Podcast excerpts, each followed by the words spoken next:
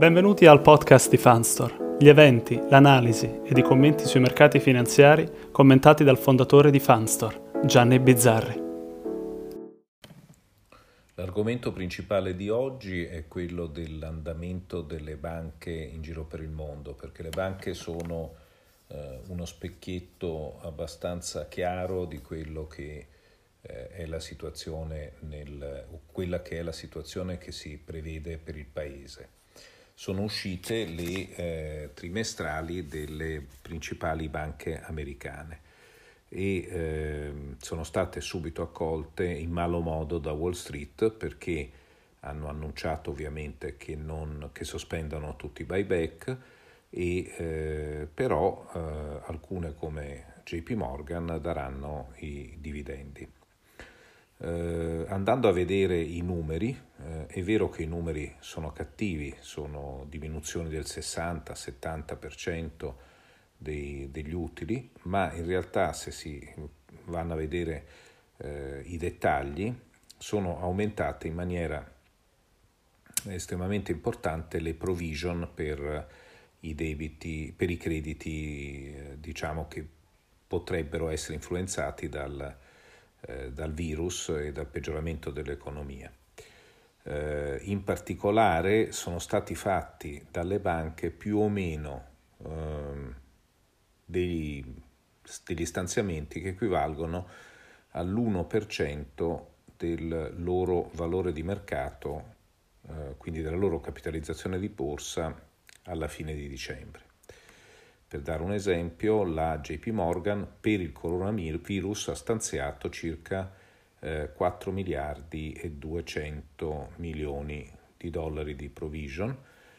che se paragonato, se parametrato alla sua capitalizzazione di borsa all'inizio dell'anno equivale più o meno a un 1%. In totale la JP Morgan ha poi provvigionato per 8 miliardi e rotti perché naturalmente oltre ai rischi eh, che ci sono sui crediti ci sono anche tutti i rischi sui eh, derivati in pancia alla banca. Quindi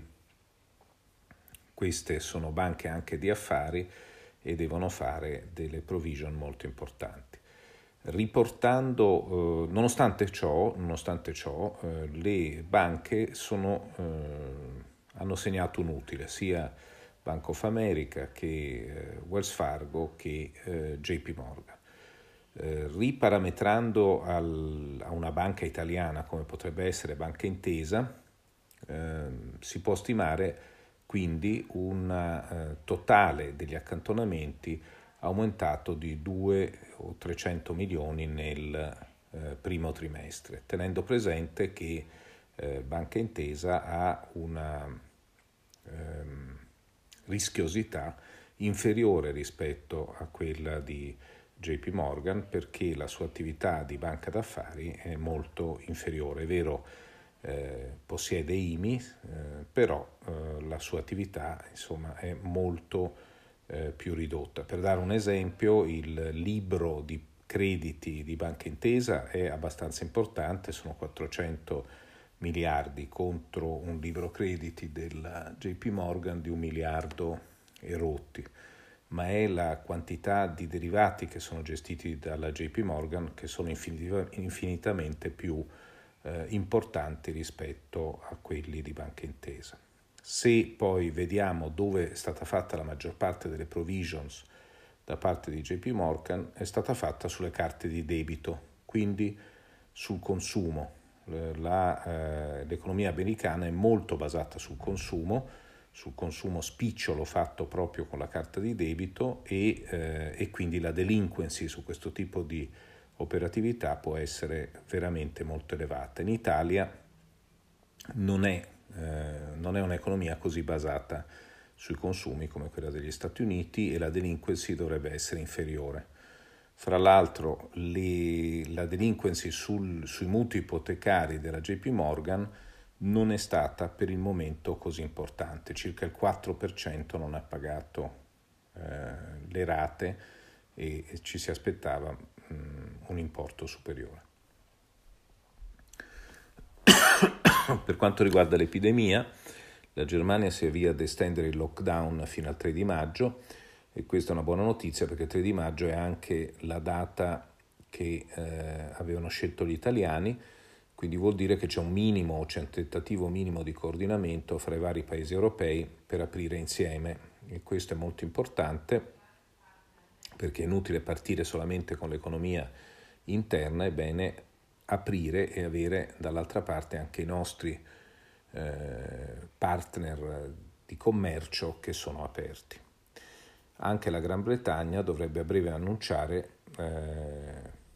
quando si presume che apra. Eh, Trump ha bloccato i fondi all'Organizzazione Mondiale della Sanità, questo perché eh, ritiene che abbiano eh, perso troppo tempo per chiudere i voli, eh, per imporre diciamo, la chiusura dei voli con la Cina e eh, per una volta sembra proprio che Trump abbia ragione perché eh, le nessuno né in Europa né negli Stati Uniti è stato avvisato della pericolosità e della possibilità che questo virus potesse diventare una pandemia. Per quanto riguarda le statistiche sui decessi negli Stati Uniti, eh, c'è un articolo dell'Economist che dice che sono molto sottostimati perché stati, un, c'è stato un incremento eh, molto forte di eh,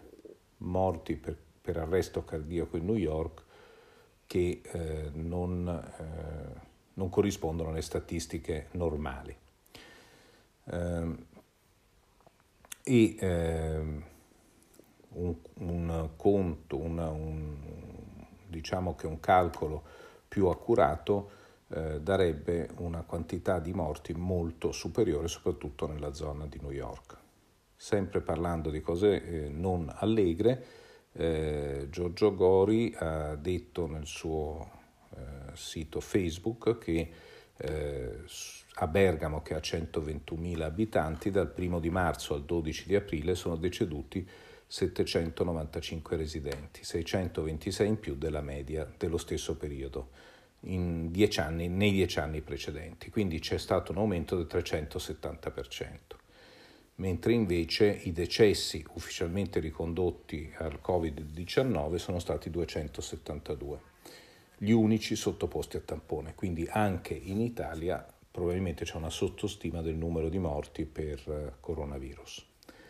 Per quanto riguarda gli interventi pubblici, il G20 ha approvato la moratoria sui debiti dei paesi più poveri e negli Stati Uniti Biden ha ricevuto l'endorsement, quindi sarà supportato da, Sar- da Sanders, dalla Warren e da Obama. Per quanto riguarda i dati macroeconomici, le vendite al dettaglio negli Stati Uniti sono state del meno 8,7% a marzo, più o meno era quello che si era previsto, e la fiducia invece, quella che è scesa molto è stata eh, l'indice Imperial, che è quello delle imprese di costruzioni,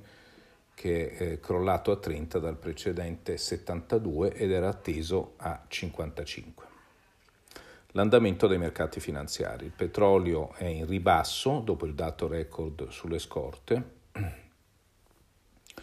e eh, la giornata di oggi è stata caratterizzata da un aumento molto importante degli spread da parte dei paesi eh, periferici. Eh, L'Italia è fanalino di coda perché eh, addirittura Cipro ha uno spread rispetto al Bund inferiore all'Italia. Dietro l'Italia c'è solamente la Grecia. È un film già visto e eh, vedremo eh, cosa succederà a livello di interventi della BCE. Già oggi, in finale di giornata, secondo me ci sono stati dei, degli interventi. Il settore peggiore della, della, giornata di borsa di oggi che è stata molto negativa è stato ancora il settore bancario, meno 7,06% rispetto a un indice Eurostox che ha chiuso a meno 3,75%. L'Italia è stato il peggior indice, meno 4,78% e anche gli yield europei sono eh, scesi ehm,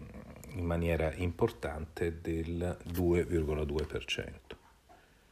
Eh, se andiamo a vedere invece i fondi di investimento, recepiscono ancora i miglioramenti degli scorsi giorni, probabilmente peggioreranno, anzi sicuramente nei prossimi, quindi sono nel loro momento migliore, per esempio fra gli azionari il Morgan Stanley Global Brands perde solo, fra virgolette, il 7,40% all'inizio dell'anno, con l'indice MCI World in euro che perde il 12,92% e l'indice Fideuro Azionario Internazionali che perde ancora il 18,27%. L'UBS China Opportunities, che è il fondo che guardiamo sulla Cina, meno 2,37%, quindi ormai quasi vicino al pareggio, con un indice cinese delle azioni cinesi a meno 5,57% dall'inizio dell'anno. Per quanto riguarda i bilanciati, abbiamo l'Invesco Pan European Income che perde il 9,60%, il DVS Caldemorgan il 7,27% e l'indice dei fondi bilanciati Fideuram perde il 9,77%. Quindi qualche fondo azionario, soprattutto molto investito negli Stati Uniti e probabilmente con componente elevata di Nasdaq, performa meglio dei bilanciati, però questo è un qualcosa che abbiamo visto in, tutta, in tutto il periodo che abbiamo analizzato i fondi. Per quanto riguarda gli obbligazionari, eh, c'è stato il grandissimo recupero del trade needle European Yield in concomitanza col miglioramento dei bond ad alto rendimento che eh, è arrivato a perdere il 6,99%. Eh, il Fidelity Global Corporate invece che è quello di, che rappresenta le obbligazioni di migliore corporate, di migliore livello di rating, perde il 3,52% e il soprano pronto in termine il 203 che è il fondo monetario che teniamo in, uh, sotto osservazione. Per quanto riguarda i fondi tecnologici, il PICTE Digital perde il 6,84%, il BNP Disruptive l'1,77% con un indice Nasdaq che perde all'inizio dell'anno il 5,09%. Quindi praticamente abbiamo uh, che questa, questa painting, questa questo quadro di eh, una, una realtà per cui la tecnologia è stato il settore più difensivo, addirittura più difensivo delle obbligazioni. Per quanto riguarda la strategia relative, il soprano relative perde il 2,50% dall'inizio dell'anno. Grazie.